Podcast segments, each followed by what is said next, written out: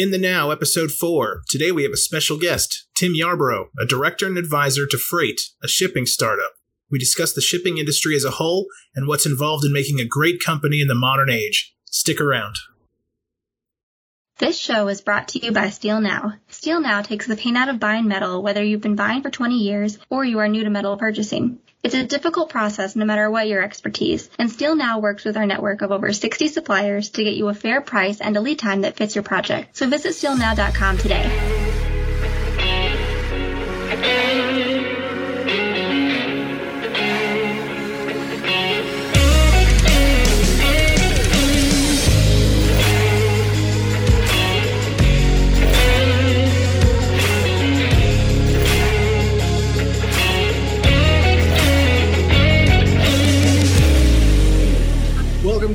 Episode of In the Now. I am your host, Tony, joined always by my co host, Jonathan. Today we're joined by a special guest. He's an advisor and board director at Frayt. That's F R A Y T. Frayt, a startup that's working to bring on demand shipping to everyone through technology. Thanks for joining us, Tim, and welcome. Ah, good to be with you. Thanks for inviting me.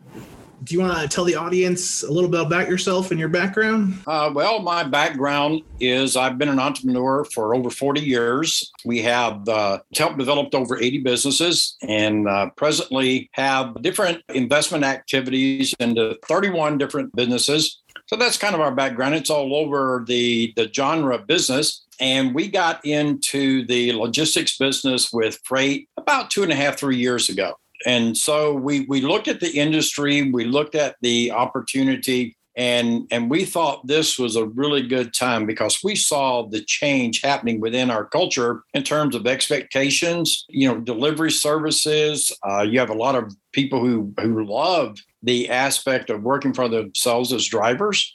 And Frayt was in the middle of developing a platform with its own technology personnel that would offer some tremendous flexibility as well as great efficiencies. So we jumped in and uh, we're the lead investor in Frayt. And I also work in the sales department with Frayt, mostly because I love sales and I love the challenge of it. So that's where we are. Cool. So you were involved with Frayt before the whole coronavirus pandemic. Yeah, we were. We just saw the the opportunity with the industry as a whole. Whenever you you start into an industry, uh, one of the things that's always good is to talk with people and interact with people who have been there, done that, and been involved with the industry for a long time. And, and we did a lot of that. And, and it was so educational because sometimes, you know, in two weeks, you get 30 years of an individual's experience and their wisdom. And, uh, and of course, one of the, the questions you always like to ask as an entrepreneur is if you could do it over again, what wouldn't you do? because there's there's tremendous education in that. And, uh, and so uh, we, we just uh, kind of really got in not only with the historical thinking, because sometimes it's it's pretty easy for people to get into a rut in, into that historical thinking, but we got uh, a lot of conversations and interviews with individuals, younger individuals who thought differently. Their patterns of thinking were different, uh, but man, they had such great entrepreneurial vision. And so they too were tremendously beneficial to us in understanding this industry, not only from the standpoint of our position as Frayt, but you know, the standpoint of businesses trying to use alternative means of getting their products and services out to the end consumer. Has the landscape changed in shipping from before COVID to, you know, now we see the nation, the world's response to the coronavirus, you know, different states are having different measures, federal government has different measures, other countries have different measures. There, there was this inclination, kind of a, a slow incline that was moving toward product delivery to the end consumer.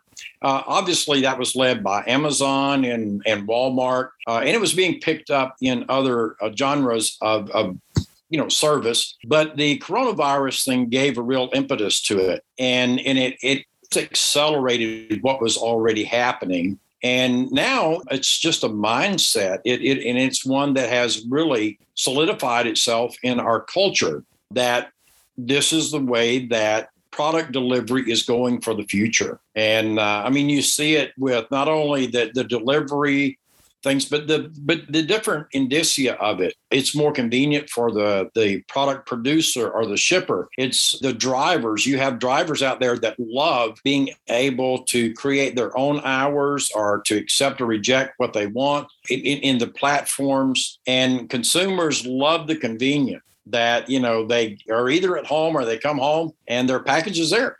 I've said for a while uh, on this show and elsewhere that I really do think that that whole idea of COVID being an accelerator to many things that were inevitable is very true. I mean, you see that with work from home. And I also think another trend that's been going is, is more independence. More young people are more independent thinkers. They like working for themselves, even if they're only making 40,000 a year as a contractor somewhere. They prefer the freedom of being able to do that than your traditional. So I definitely agree with what you're saying there. With our platform, the way we do our platform, we we have the ability we have a, driver rating system where you know you're rated from basically nothing to a five star driver. And we have drivers you know that are now competing. Once we got this this integrated into our platform because as a five star driver for instance let's say that you have companies that put on matches as a five star driver, depending on how soon we agree to turn that match around, you might receive that match one or two minutes before the four star drivers or the three star drivers. So you're the guy in the catbird seat. You get to call the shot, right? Uh, uh, do I want to accept this or not accept that? And then if you're a three star driver, guess where you want to get to? You want to be the guy who's the five star driver. And we watch this because th- these people are entrepreneurial. They understand what they're doing and this drives their professionalism. And for us, it, it creates response times that are just tremendous. And obviously, for the shipper, they get to watch this in real time. And so there's this new level of professionalism that companies like us are helping to bring to the forefront just because that's how human nature operates. It's how the market works. Tim, it obviously seems like you guys are definitely paying attention over at Frayt to industry changes, to your employees, to your consumer, which is great to hear. What would you say is Frayt is doing as far as innovation and continuing to push the industry as a as even as a startup company? There are a lot of companies that are entering into this space or different genres of this space. Our focus is primarily on the big and bulky with the cargo vans. And we've now launched a, a box truck initiative. But the thing that we do is that we don't mislead shippers. And what I mean is this in the industry where you have a lot of startup capital, what often happens is you wind up with companies that subsidize delivery. So if you're a shipper and you're you're dealing with subsidized deliveries, you're not getting the real picture of the marketplace. And at some point that's going to end. And if you build your model of your business on somebody else subsidizing some part of it, then that's going to come to a systematic shock to your economic processes. So our philosophy as a company is, and again, this is pretty true uh, of us just as investors as a whole. And that is, is that we, from the beginning, we started working toward being self-sustainable and toward becoming profitable that means is that we need real feedback from the market as to what works and what doesn't work. What attracts drivers? What repels drivers? What attracts shippers? What repels shippers? We needed real genuine information that did not have intervention involved in it. And that's how we operate. And uh, we have found that the the businesses we interact with appreciate that because number one they they know the reality of that and uh, our drivers respond to that because it allows them to to make a genuine good living and they're responsive to that and particularly they're responsive to it in terms of you know being rated in terms of their professionalism their responsiveness how well they satisfy the consumer so it's a real market driven process and uh, and we're committed to that. What we are is a platform that brings shippers and delivery drivers together. And our drivers, they're they're highly motivated uh, in the sense that when they complete a delivery and it's done, they get paid. When you know true market pricing, you can build a sustainable pipeline for whether you're on the shipper end or you're on the delivery end, you have real pricing. Yeah.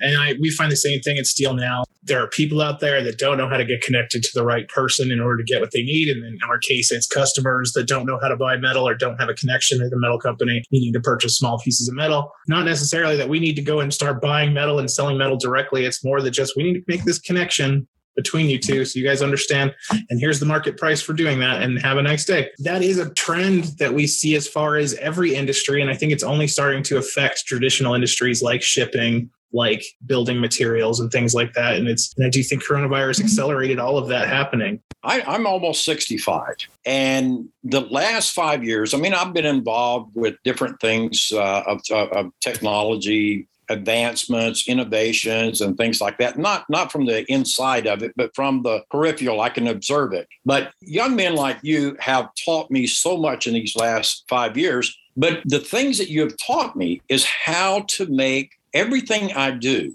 more efficient uh, because you've given me a different way of thinking about how the whole process works, how to use information, how to use technology. And uh, I mean, it's really been an incredible education for me and one that I'm, I'm very grateful for because I can see how these things work. I remember the first time that I got introduced to something called the cloud. I sat with these guys. This was hilarious. And you guys will, will get a good laugh out of this. And uh, I lasted in that conversation almost 15 seconds before they lost me, but I, I stayed with it. And this industry is like that. It, it, it's an industry that is evolving, but when you break it down to its basics, it's how does the true market work in terms of getting product A to consumer A in an efficient manner. You know, the thing that technology is doing it's just teaching us how to do it better. Yeah, that's great, Tim. We're we're definitely big on the uh, how technology. We've even spoken on previous episodes how technology can make things more efficient, make lives easier. But what I really like is you're speaking to the consumer, right? We live in a day where, especially with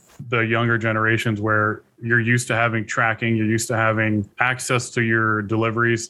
How are your responses as far as a consumer interaction when it comes to getting your things on time, having five star rated drivers? I mean, it seems like you guys are crossing I's and dotting T's as far as what the consumer is looking for, but keeping happy employees at the same time. We, we are a lean and mean outfit uh, from the standpoint of our size, but our technology allows for tremendous efficiencies, and they and they and the staff we have, like in our ops I mean, they're just excellent at what they do. They understand what they're doing. They handle tremendous volume. And we keep our hand on the pulse, as it were, with our uh, shippers and with our drivers and with our processes. And we want honest feedback. We want critical feedback. And when you when you're dealing with consumers and when you're dealing with shippers, and and they know that you're really into desiring transparency and giving transparency, you just create a pathway that you, you get that one thing that makes commerce work, and that's trust. And when you get trust operating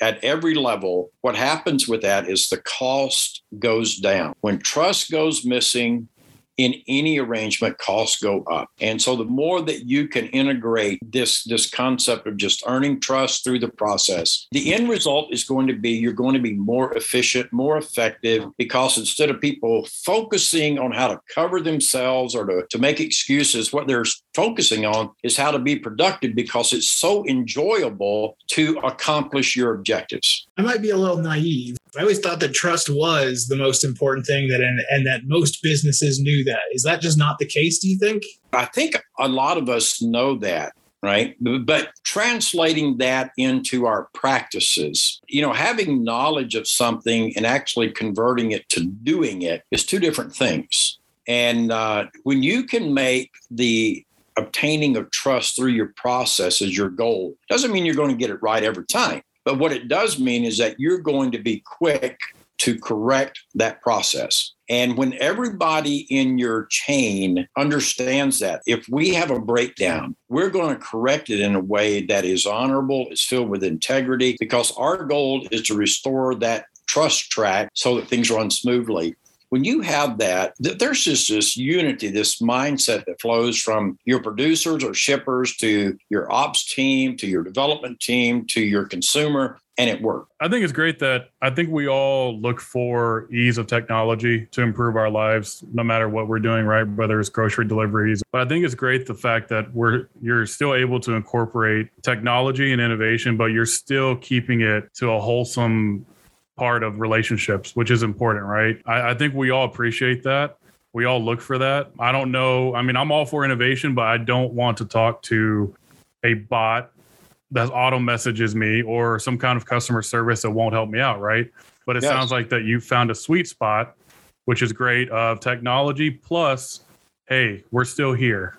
We may yes. use this technology, but we're not forgetting you. And I think that's wholesome. And I think that's great to hear because I think a lot of companies might lose sight of that.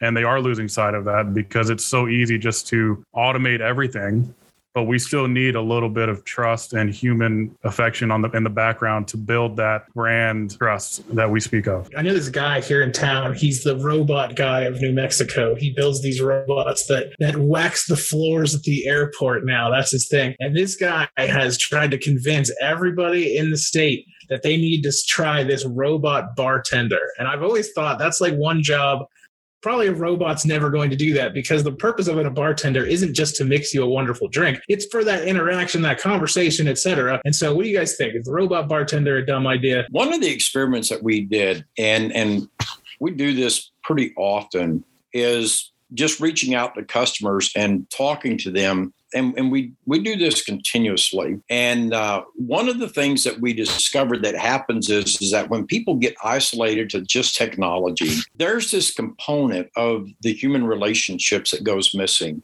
And when technology doesn't work, because that human component is missing, the the problem escalates quickly. Whereas in the instances where we we have these connections and I call and I've talked to them and and something goes wrong with the technology, right? They know they can pick up a telephone and what would you know historically have been an escalated is just like okay we, we've had a, a breakdown here in our technology. Can we get this taken care of?